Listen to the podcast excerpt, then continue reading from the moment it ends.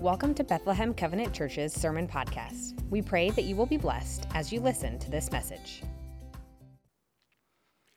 Good morning, Bethlehem Covenant Church. Thanks for joining us here on this Sunday, September 10th. I hope you're really doing well. Um, we've been uh, having a good week. Uh, I tell you, all of our youth groups and midweeks and small groups are going now, and um, we're just having larger groups of people than we've had before. We praise God for that a lot of people seeking to be in the Word and in, in prayer together and in deeper fellowship, and we just love that. Um, if you'd like to know more about those, just let me know and uh, call our church office or call me, and, and we'll let you know some of those things. We've also begun to hand out now our backpacks to the school every week with the food in them for the 30 or so different families uh, that we help there. So that's getting getting going. And then this coming Saturday uh, morning, we have a bridal shower for Brenna, who is marrying our youth pastor, Tobias. And uh, so, all the ladies, we invite you to come out to the bridal shower uh, to get to know Brenna a little bit better and to make her feel welcomed and pray for her as she's going to be married next month. And uh, excited that she's a part. She's already been such a part of our youth groups. She's uh, one of the leaders there already, uh, helping out in both the breakout and the collide groups. So we're very thankful for her and look forward to her being part of our church. Um, we also have the women's retreat at Covenant Cedars that is accepting registrations right now. It's filling up fast. So if you're interested in going to that, it's on the weekend of October 6th through 8th. And it's always a good time. About 150 different women from Covenant churches all around Nebraska and Kansas and uh, would love to have you be a part of that. I think we have about 15 or so women from our church going. And so if you're interested, talk to Pastor Jessica or myself and find out more about the women's retreat. Um, but uh, look forward to those great things that are happening. Um, if you have your Bibles, we're uh, uh going to continue on in our sermon series on the people of God. And we are in Acts chapter 4 today as we kind of work our way through a lot of Acts. We won't look at every chapter, but we're looking at some of the key chapters that describe who we are as a people and how we may be called to live today in our world as a church and as a Christians and, and that. And it's a really good uh, study for us. And so, Acts 4, beginning in verse 5, and uh, we'll go to verse 31. So, if you've got your uh, Bibles there, you can follow along with me. It says this. The next day, the rulers, elders, and teachers of the law met in Jerusalem. Annas the high priest was there, and so was Caiaphas, John, Alexander, and the other men of the high priest family. They had Peter and John brought before them, and they began to question them By what power and what name did you do this? Then Peter, filled with the Holy Spirit, said to them, Rulers and elders and people, if we are being called on account today for an act of kindness shown to a crippled man, and asked how he was healed, then know this, you and all the people of Israel. It is by the name of Jesus Christ of Nazareth, whom you crucified, but whom God raised from the dead, that this man stands before you healed. He is the stone whom the builders rejected, which has become the cornerstone. Salvation is found in no one else, for there is no other name under heaven given to men by which we must be saved.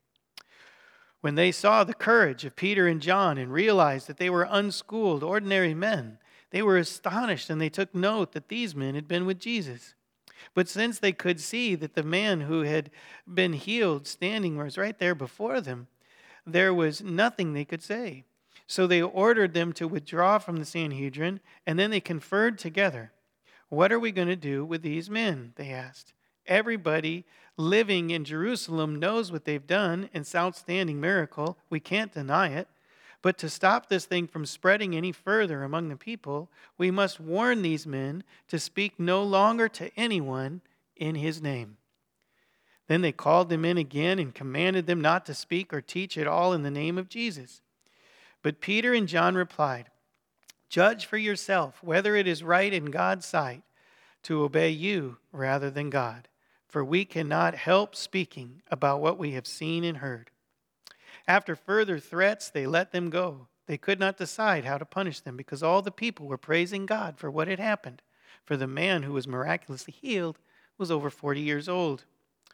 On their release, Peter and John went back to their own people, reported what the chief priests and elders had said to them. And when they heard this, they raised their voices together in prayer to God. Sovereign Lord, they said, You have made the heavens and the earth and the sea and everything in them. You spoke by the Holy Spirit through the mouth of your servant, our father David, when he said, Why do the nations rage and the people plot in vain? The kings of the earth take their stand against the rulers together against the Lord and against his anointed.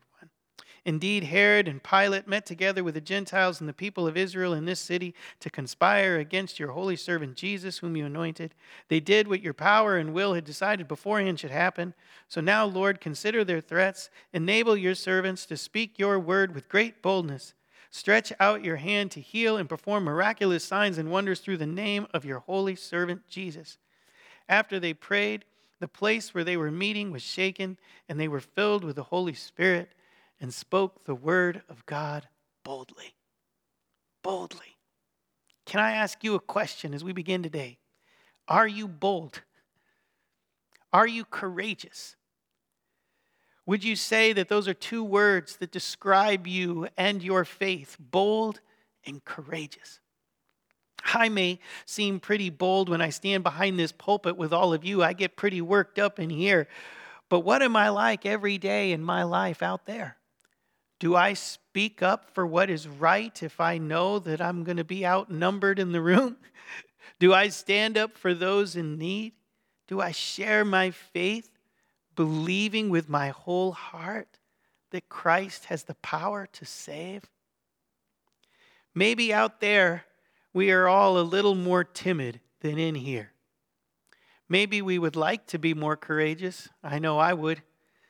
The truth is, I hate confrontation, so I can find any excuse to avoid it. but the Lord has been working on me in this.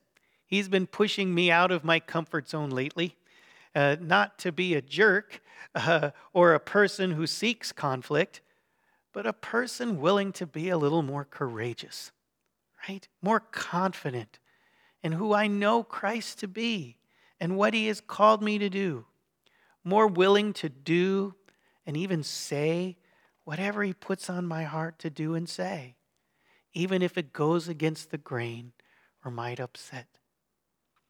The Apostle Paul wrote to a young pastor named Timothy something that I think is good for all of us to hear.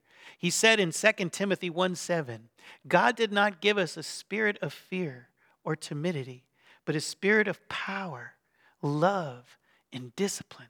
He told Timothy in the very next verse, So don't be ashamed to testify about our Lord, but join me in suffering for the gospel. Are we ashamed of our faith? Ashamed of our Savior? Or so in love with Him that we're boldly ready to tell everybody about Him? Paul was encouraging Timothy to a more bold faith, a more courageous faith. Again, not an obnoxious faith, not a I know everything and you know nothing, arrogant, mean, and judgmental faith, but a bold, courageous faith, willing to stand up and speak out and to do what Jesus has called his people to do to be a light in the darkness, to be a voice for the voiceless, to be a witness for him every day, to be people he loves and, and know that he loves them and wants them to know him. And so you share, even if they might reject you back. To be okay with being different in the world and around uh, with everybody around us. To stand up and speak out. To be bold for Jesus. This is what we see in Peter and John in our chapter for today. God just did a miracle through these guys, and now they're forced into the public spotlight. And the religious leaders don't like that they're giving all the glory to Jesus because they don't believe in Jesus. And so Peter and John are brought before the head honchos, the big guys, the high priest Caiaphas. I mean, he's the one in charge. And with him, the same leaders are gathered around that crucified Jesus just months earlier. Peter and John are now standing before that same court that condemned Christ to a cross. They're now the guys there that could be executed next. And so you would think that Peter and John might have a little reason to hush up or be quiet or to be terrified and afraid for their own lives. But we don't see that here. Instead, the Bible says, filled with the Holy Spirit, they speak with great boldness in that moment. They say right to the high priest, You crucified the Christ, but God raised him from the dead, and salvation is found in no other name than his. That is bold.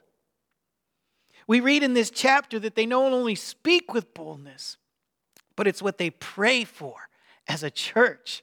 At the end of our chapter, that early church prayed that the Lord would enable them to speak in the name of Jesus with great boldness. And it says that after they prayed this, the place that they were meeting was shaken, and they were all filled with the Holy Spirit and did speak the word of God boldly, unashamed. We could pray for greater boldness today to live and speak up for Christ. You know, today I see at times Christians and, and others in our country being bold for certain things that they believe in, but it's usually political. I mean, we love our country, and so we're bold with our view and our values. I think people are usually bold when they feel their freedoms are being taken away, their way of life. And, and of course, freedom is important to speak up about. And it's good that we vote and be involved in the laws of our country and care about what happens to it. But I just want to make a distinction here and clarify that this chapter in Acts is talking about something different than that.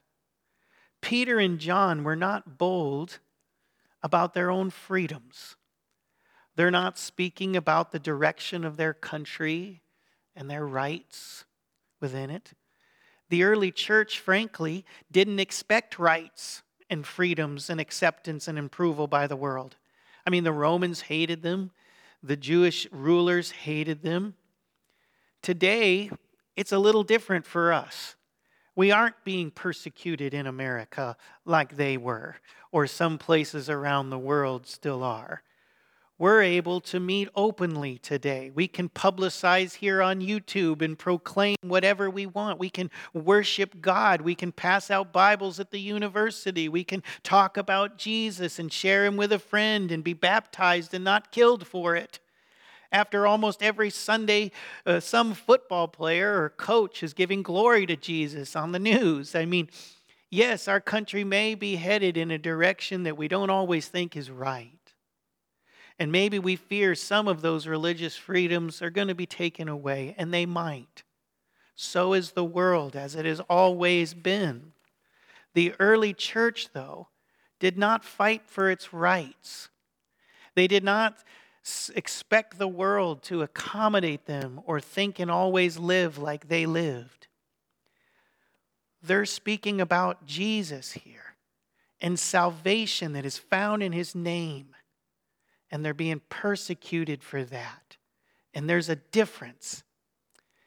I personally don't think it's our job as a church to try to, for example, get prayer back in the schools or turn our country around, even if I would love to see some of that happen.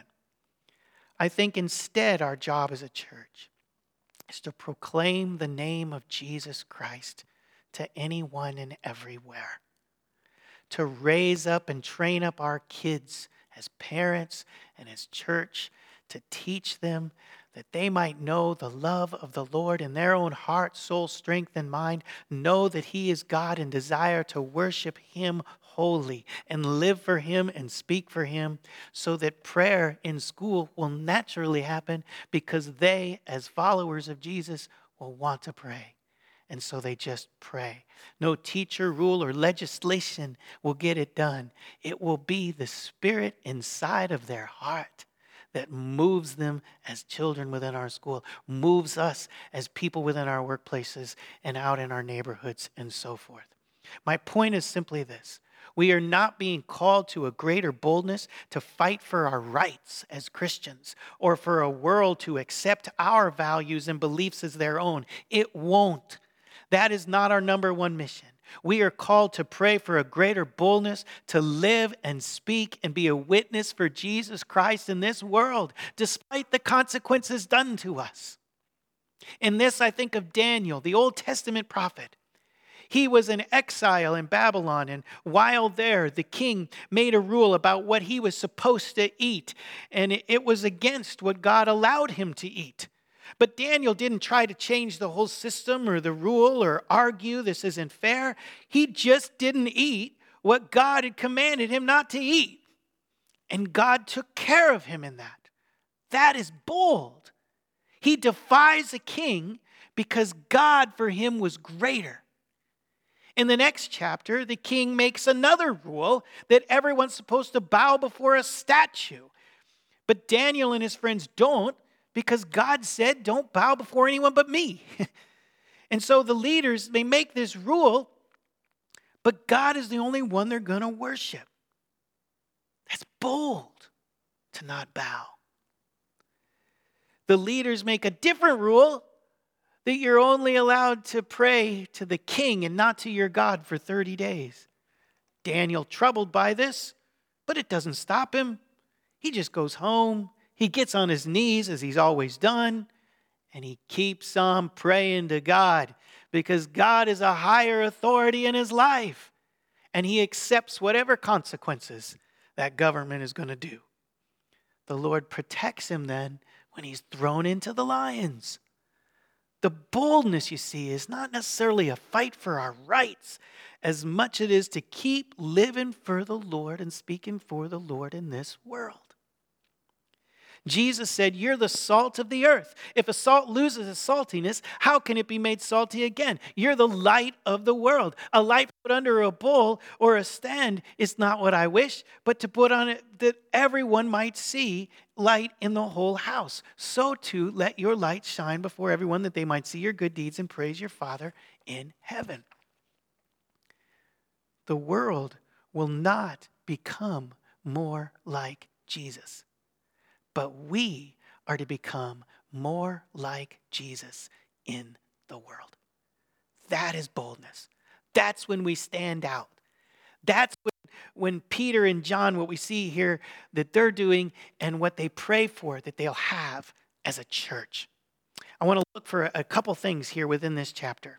One, look at where courage comes from. If you, like me, are praying for greater courage in your faith to live for Christ and speak for Christ, look where courage comes from. Where did Peter get this courage? And I think this is so cool. For the last time we read about Peter at Caiaphas's house is in the Gospels when after Jesus is arrested and, and he's brought before Caiaphas, it says that Peter followed at a distance and he stayed in the courtyard. We read in Luke 22 that he waits outside when Jesus is inside being interrogated and on trial. Peter is watching the Lord from a distance. And we're told in Luke 22, Peter sits down next to a fire to warm himself as he's waiting. And a servant girl notices him and in front of the crowd that is there says, This man was with Jesus. And Peter, afraid suddenly for his life, denies it and says, Woman, I don't know that man.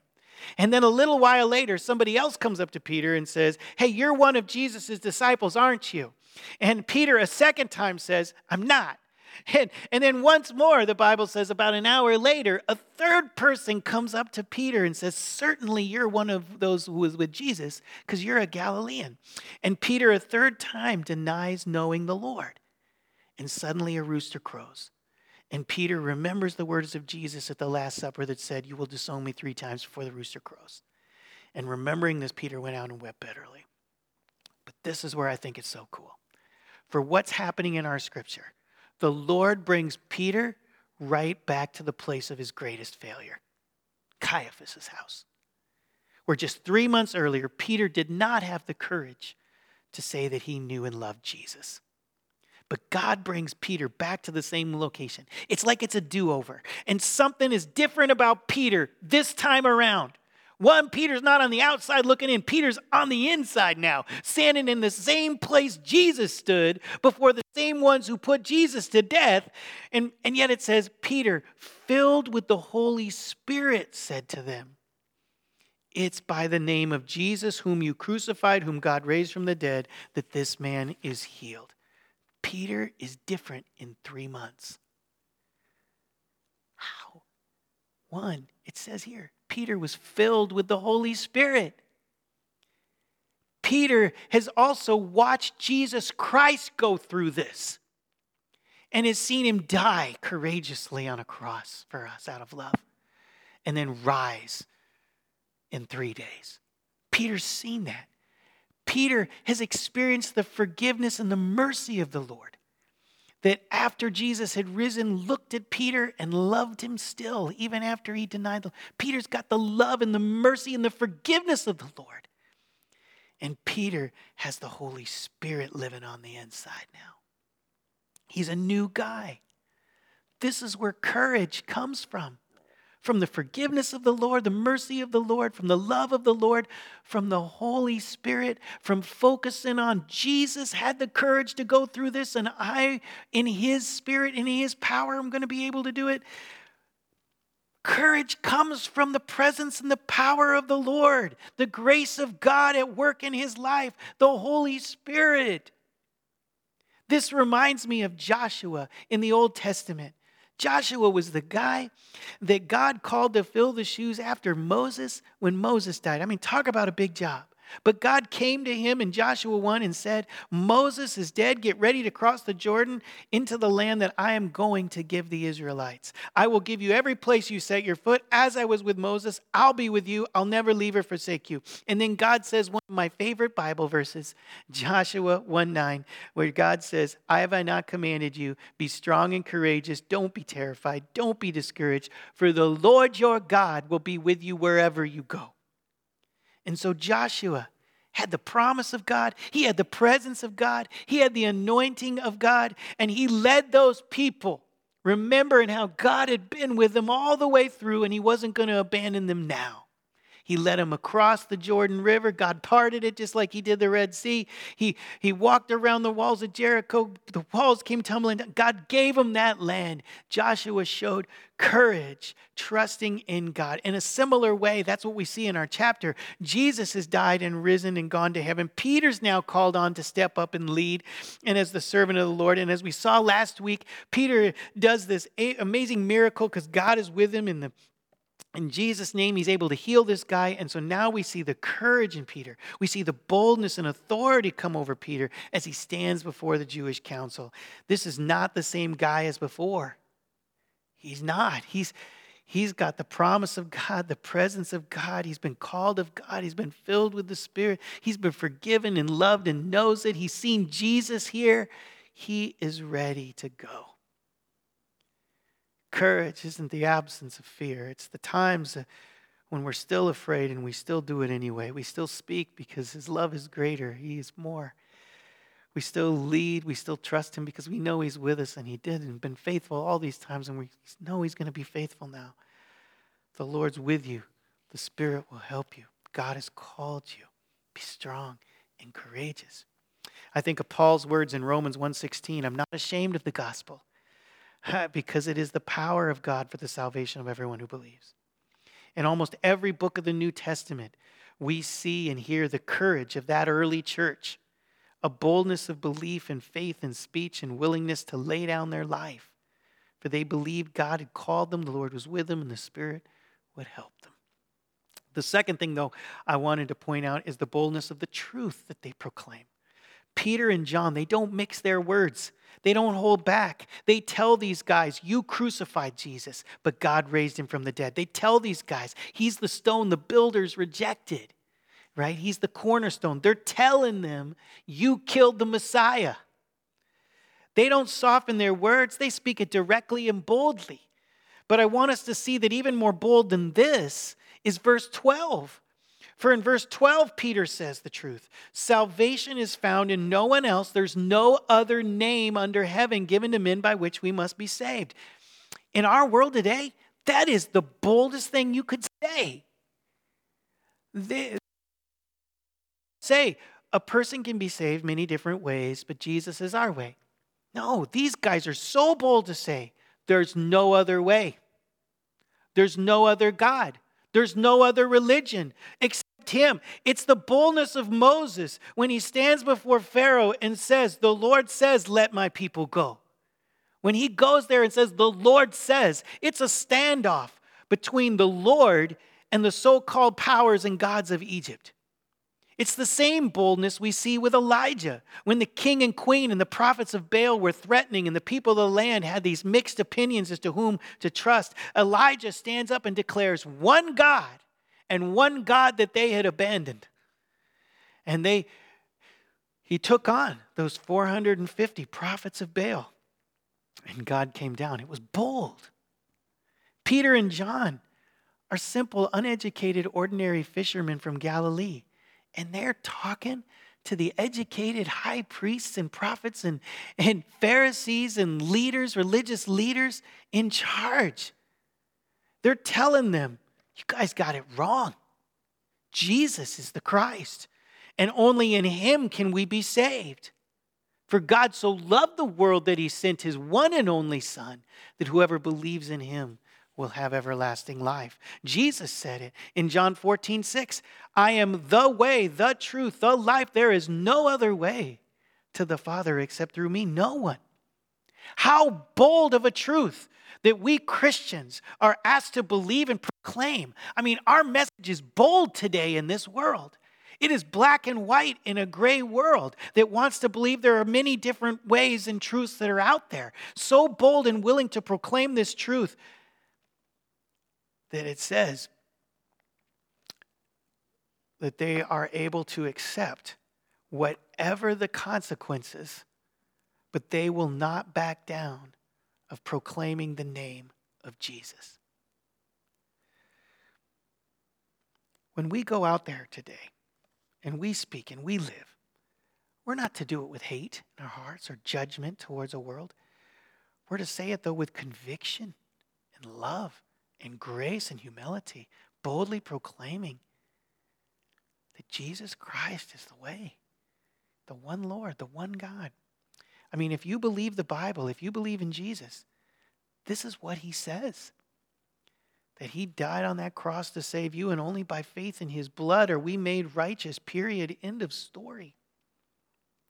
And I am all for greater love and tolerance in this world and treating people with respect and listening and caring for them and better understanding. Boy, we need to do that today.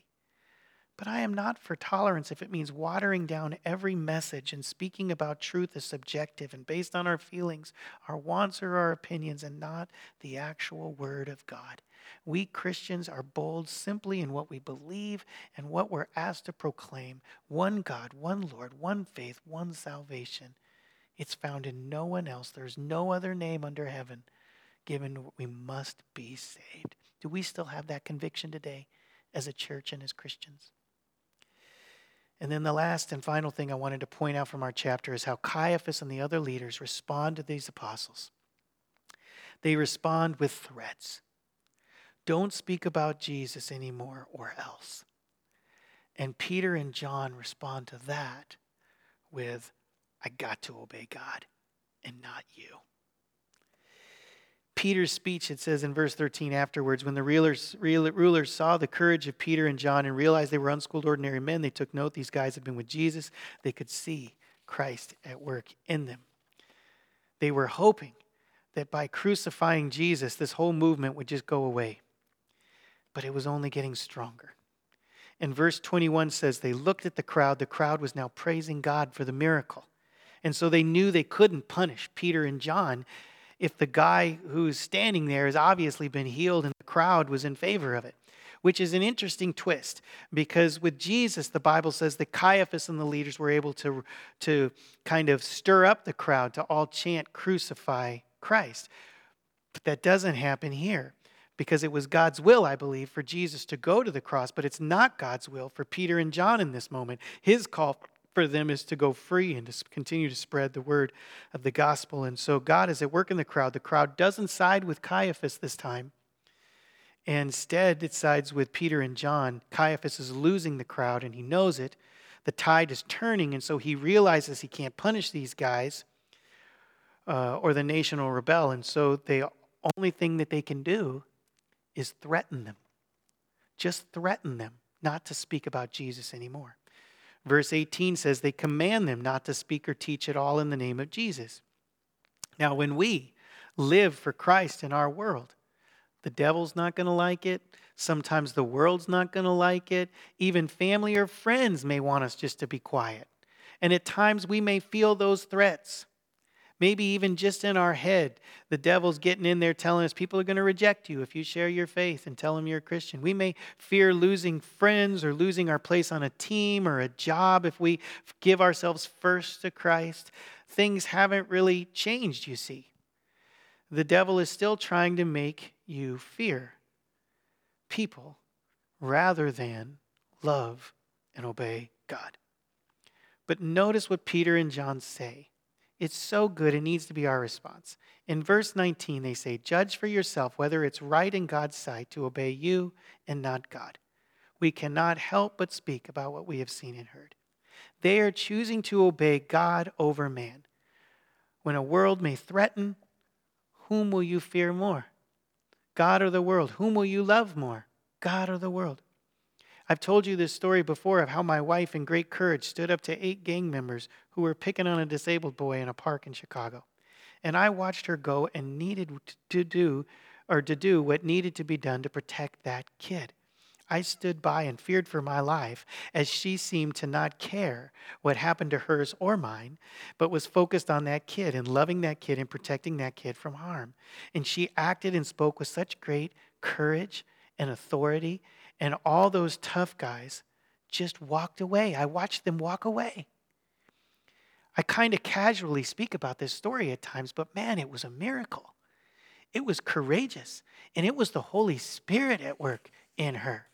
But I've often thought about that moment because Carrie's mind was not on what happened to her or me, but it was just on what doing what the Lord had commanded her to do in that moment defend the one who needed defending. And she boldly and courageously did it. In our scripture, Peter and John, they're not thinking of themselves, what might happen to them. They're singular focused on Jesus. He had done a miracle. They were witnesses to that. They had seen him die and rise, and they are not going to rob Jesus of this glory. He had died and rose for their sins that anyone who calls on his name might have eternal life. And, and they're not going to let someone silence the gospel or deprive a person from hearing and believing and being saved. They're going to continue to preach and serve Jesus, whatever's going to happen to them. God is in control. If the Jewish leaders are going to kill him, so be it. Their obedience is to God, their eternity is secured with him. They're living for Christ and not for them. This is the story of Shadrach, Meshach, and Abednego. When King Nebuchadnezzar set up that gold idol and made a law that everybody fall down and worship and bow before it or be thrown into a blazing furnace, Shadrach, Meshach, and Abednego said, No way, we're not going to do it. And so, enraged, the king called them in, and all he could do was threaten them. He turned up the furnace seven times hotter, and he said, Who at God can save you from that? And they replied, Nebuchadnezzar, we don't need to defend ourselves before you. If we're thrown into this furnace, the God we serve is able to save us from it. He will rescue us from your hand. But even if He doesn't, I want you to know we will not serve your gods or worship the gold you have set up. And so furious that the threats didn't work, the king throws them into the fire only to instantly see a miracle that these guys didn't die, nor was a hair on their head even singed. In fact, the king looked in and he saw a fourth man in the fire with them, one that he said appeared to be the Son of God. Jesus was in the fire protecting them. Nebuchadnezzar called them out of the fire. They walked out, not even a smell of smoke was on them. Amazed, Nebuchadnezzar changed his mind and began to see the truth of God. This is what courage and boldness can do. And that is what we see in our chapter. They just release Peter and John, and all the believers celebrate. And what do they do? They pray for greater boldness and for God to stretch out his hand even more and heal and do miracles in the name of Jesus.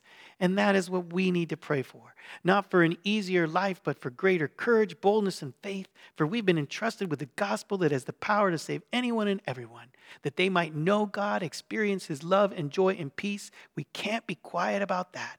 For salvation is found in no one else. There is no other name under heaven given to men by which we must be saved. We cannot help but speak about what we have seen and heard. Have a great Sunday. Thanks for listening to this week's message. To stay up to date with all of Bethlehem Covenant Church's information and events, head to bccwaverly.org.